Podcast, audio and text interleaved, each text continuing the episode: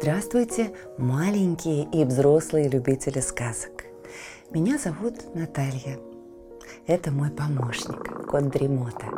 Мы читаем вам сказки, а вы слушаете и засыпаете. Пишите комментарии, названия сказок, которые вы хотели бы услышать. Подписывайтесь на нас в соцсетях, ставьте лайк, жмите на колокольчик и устраивайтесь поудобнее. Сказка начинается.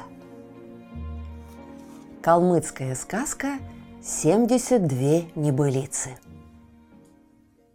Давно было дело. Жил один хан. От безделья и скуки у него что ни день новая прихоть или причуда. Совсем извел окружающих. Житья от него не стало. Для каприза и забавы не жалел хан и родной своей дочери. Все уже, казалось, перепробовал хан, чтобы развлечь себя, а все скучно ему, все выдумывает что-нибудь. В конец замучил подданных. Однажды придумал хан новую затею. Объявил, что выдаст замуж дочь свою за того человека, который в один присест расскажет ему без единой запинки 72 небылицы и ни одного слова правды. А кто начнет да собьется, тому не то что дочери ханской, а и света белого не увидеть. Жестокий был хан. Из придворных ханских многие рады были бы получить ханскую дочь в жены. Приданное у нее несметное. Золото, серебра, жемчуга, шелка и бархата не счесть. Глаза у придворных от жадности разгораются. До ума и смелости, чтоб 72 неправды рассказать, не хватает. Прошел день, другой, третий наступил. Нет смельчаков – приказал хан по всем владениям своим объявить о желании выдать дочь замуж за рассказчика 72 небылиц. Стали съезжаться к хану сыновья Найонов. Ни один не рассказал хану 72 небылицы. То собьется рассказчик, то нечаянно правду расскажет, то мало небылиц сочинил. Гонит их от себя хан – пришел к ханской стоянке один молодой человек. Одет плохо, на вид невзрачный. Сын бедняка и сам батрак. «Могу, — говорит, посмеиваясь, — рассказать хану 72 небылицы, неправды». Гонит стража бедняка. Куда ему? Однако, подумав, доложили хану. Удивился хан – разгневался. Бедняк, черная кость, а тоже лезет. С сыновьями Наонов знатных богачей тягаться хочет. Но все же любопытство овладело ханом. Велел он впустить молодого человека. «Расскажешь?» – спрашивает хан. «Семьдесят две небылицы?» «Конечно», — отвечает Батрак. «Это дело нетрудное». И начал Батрак. Родился я раньше отца. Взял неродившегося верблюжонка, привязал его за шею к невыросшему дереву. Сделал ручку-плетку из нескрученной веревки. Пошел пасти табун своего прапрапрадеда. Жара была страшная, Земля льдом покрылась, идешь и скользишь. От жары табун в разные стороны разбегается. Воткнул я плетку в землю, лег под ее тенью, да так крепко уснул, что проснулся осенью. Посмотрел на табун, нет гнедой лошади, кобылицы, водительницы табуна, у которой брюхо величиной земной шар, а уши, как крыша кибитки – Пошел искать гнедую лошадь-кобылицу. Гляжу, она на лугу ожеребилась. Сел я верхом на лошадь, жеребенка малого взял с собою, за седло перекинул, да не поднимет, мать-матка вести не может. Сел я на жеребенка, мать-матку за седло перекинул, повез нас жеребенок. Когда въехал я на одну горку, гора от тяжести провалилась. Когда же въехал наверх цветка, что на откосе балки рос, цветок покачнулся, но выдержал. На другую гору въехал, гора опять провалилась. Спасибо, жеребенок на рог черного жука въехал. Жук покачнулся, но выдержал. Поехал дальше, подстрелил зайца, не догнав, которого не видел. Сошел с коня, закурил трубку без табака, Посидел на траве, вернулся, на коня сел. Вижу, свою бритую голову оставил там, где сидел. Поехал за своей бритой головой. Еду, обливаясь потом, приехал. Вижу, нижняя часть головы ко льду примерзла. Взял я бритую голову, подбросил ее за волосы раза три, надел голову на прежнее место. Поехал в разные стороны, приехал к кибитке, сошел с коня. В кибитке той пришлепнули муху и готовили угощение. Жирная была черная муха. Наелись все досыта. А остаток мухи в семидневный запас припрятали. А остаток от запаса все родственники и знакомые хозяина кибитки ели и сыты остались.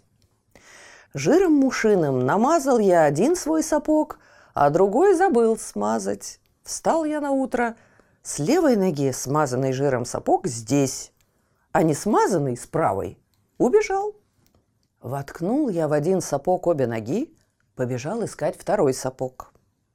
Бежал, бежал, до ставки хана добежал. Смотрю, а сбежавший сапог у того хана служит, подносчиком вина сделался. Взял я убежавший сапог, обеими руками отхлестал его по щекам, надел тот сапог с правой ноги на левую ногу, ушел. Иду дальше. За три версты услышал шум тихий. Подъехал, смотрю, уж лягушку ест. Попросил я у него лягушку. Закусил сытно кусочком. Вернул ужу лягушку. Когда по берегу реки шел, видел, как пауки своей паутиной рыбу ловили. Добрые пауки-рыболовы и мне пару мелких рыбешек до одного сазана большого подарили – Дальше пошел.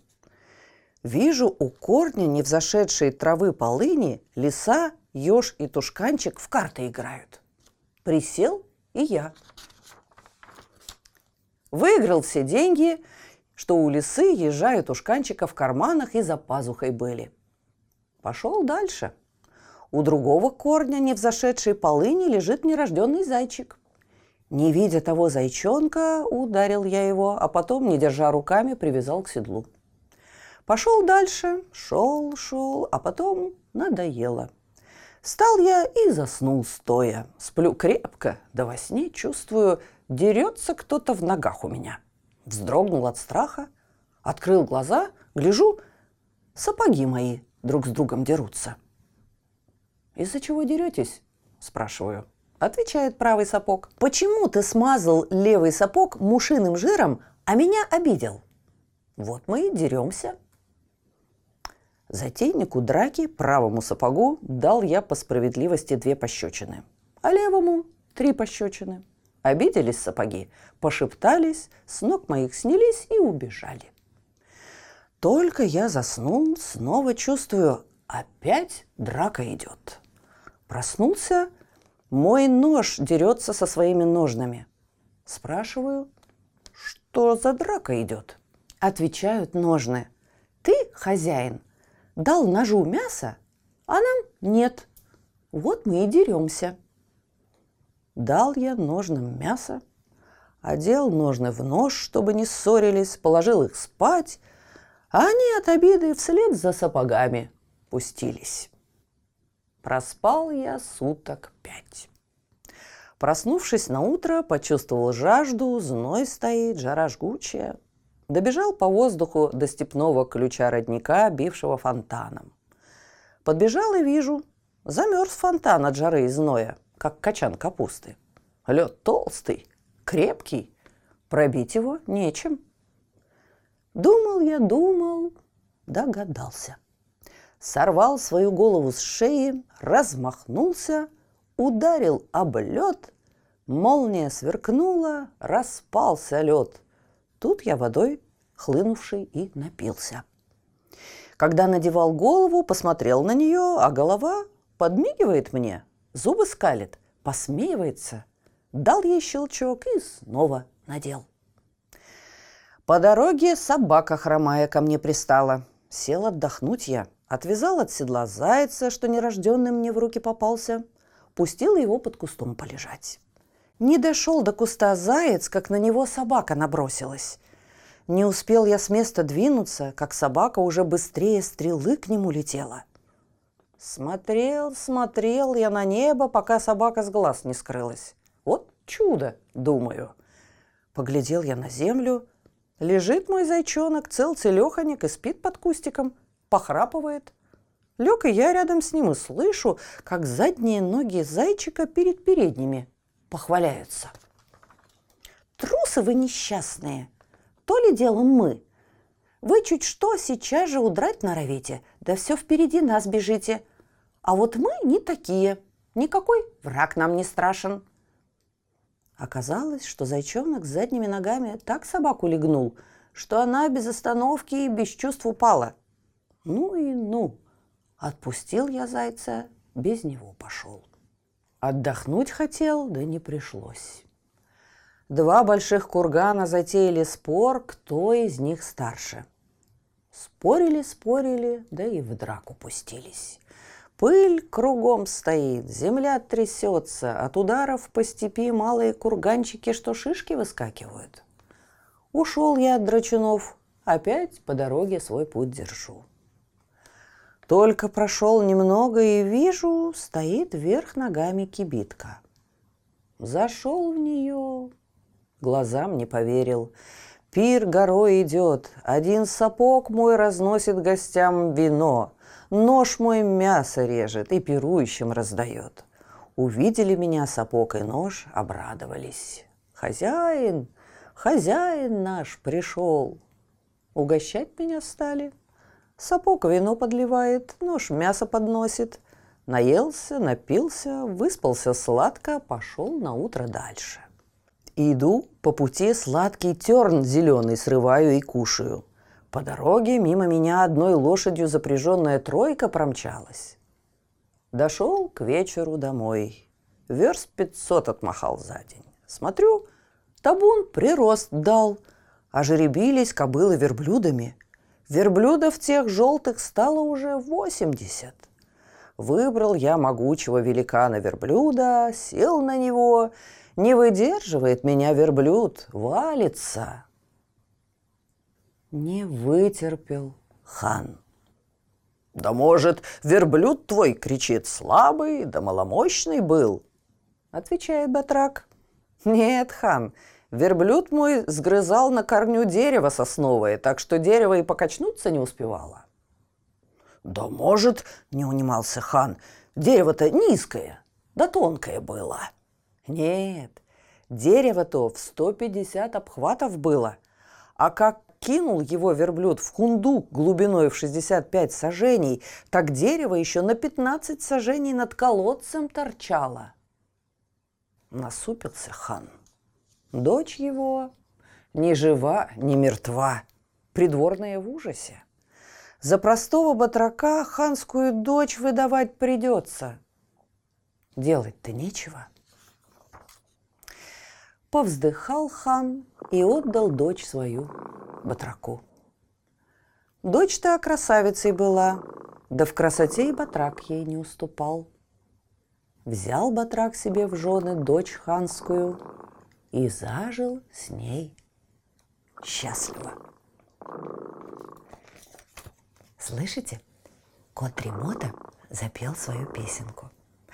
Это значит, что пора засыпать мы обязательно встретимся снова. Ну а сейчас спокойной ночи.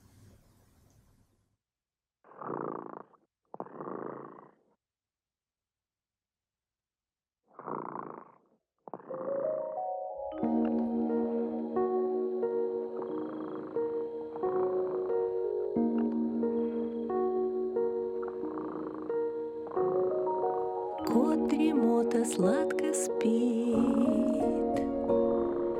Песенку свою урчит. Только ты не подпевай, Тихо-тихо засыпай, Чтобы полететь вдаль